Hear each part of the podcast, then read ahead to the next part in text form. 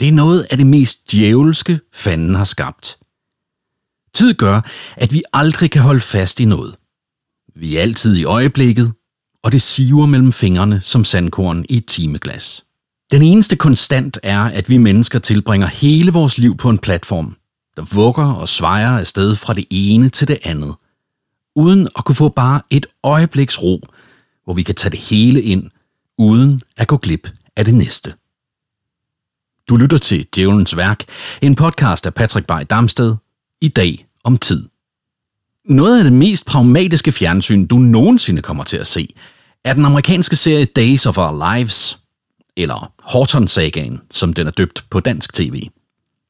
Det er en amerikansk serie, der havde sin begyndelse 8. november 1965 på netværket NBC.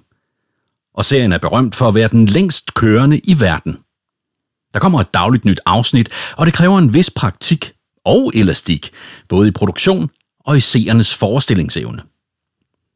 Alle afsnit begynder med sætningen, som sand siver gennem et timeglas, sådan er dagene i vores liv. Når man har produceret over 14.000 afsnit, et på alle hverdage siden 1965, og siden 1975 har været et show på ikke 30 minutter, som Horton-sagaen var fra begyndelsen, men 60 minutter, så kræver det fleksibilitet. Ægteparet Ted og Betty Corday, der udviklede universet omkring de to familier, Horton og Brady, i byen Salem, havde næppe forestillet sig, at serien skulle komme til at reflektere virkeligheden så tæt. Men den lider under præcis det, som tiden gør ved os. Udover det daglige tidspres og det faktum, at afsnittene indspilles 8 måneder før de skal vises, så er der faktisk også store livslinjer på spil. Med hele 40 skuespillere på et dagligt show, så er det svært ikke at undgå skift, sygdom og desværre også død. Allerede 8 måneder efter premieren i 1965 døde Ted Corday af kræft, og efterlod rollen som chefproducer til sin kone Betty. Men langt mere tydeligt er den indtalte opdatering, der indimellem følger temasangen i introen. Det er, når en karakter i serien spilles af en ny skuespiller, fordi den gamle har forladt serien. Frivilligt eller ej. Selv et fiktivt univers møder tidens barske hånd. I dag ledes serien af Ken Corday, som overtog serien, da hans mor døde i 1987. Jeg ved præcis, hvor jeg havde min første oplevelse af tid. Det var i sommerferien i 1978, inde i stuen i huset på Mindevej 4 i Sjælve Galten. Jeg var en dreng på 6 år dengang. Jeg havde ikke oplevet så mange sommer endnu, så den her sommer virkede uendelig.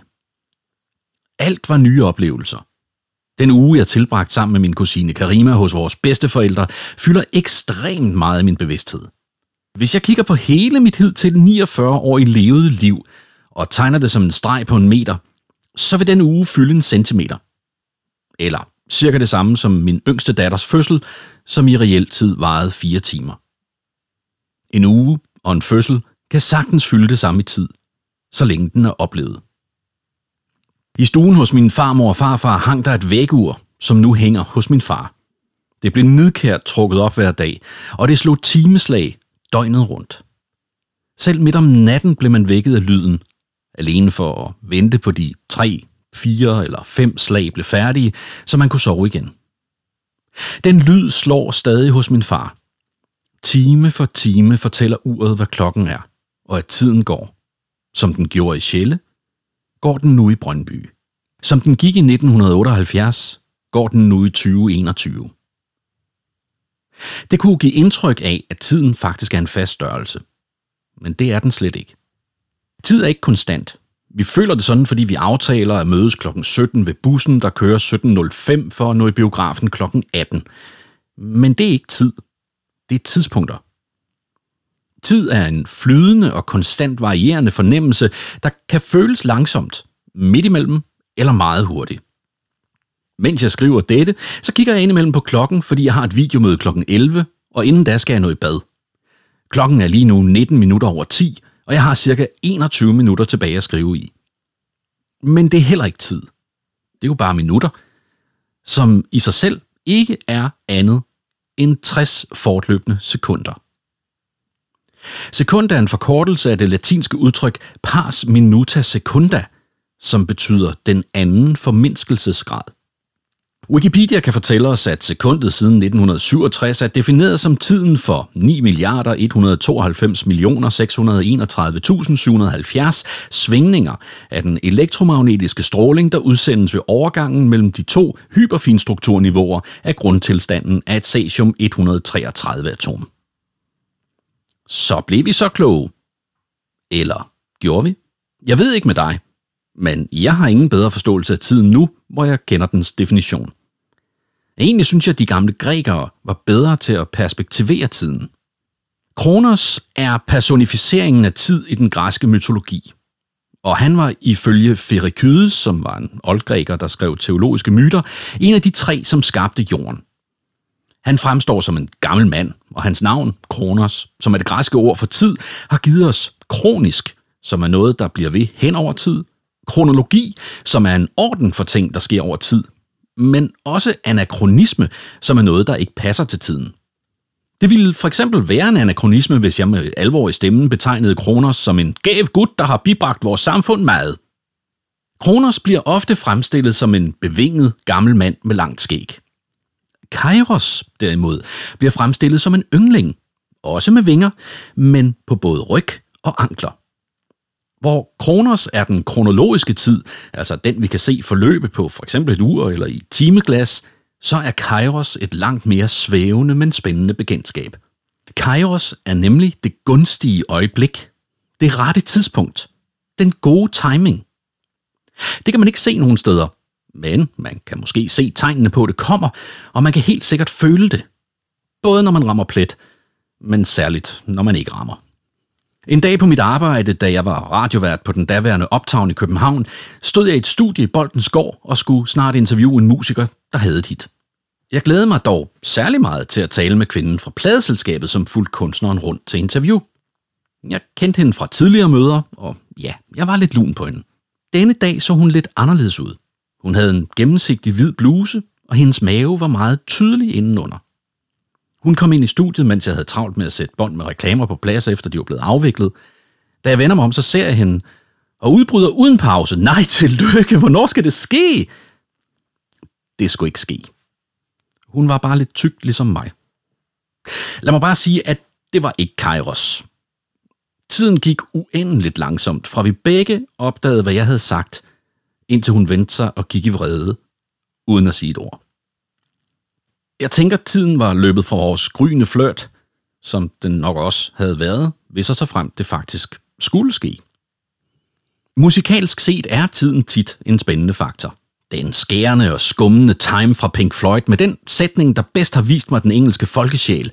Hanging on in quiet desperation is the English way.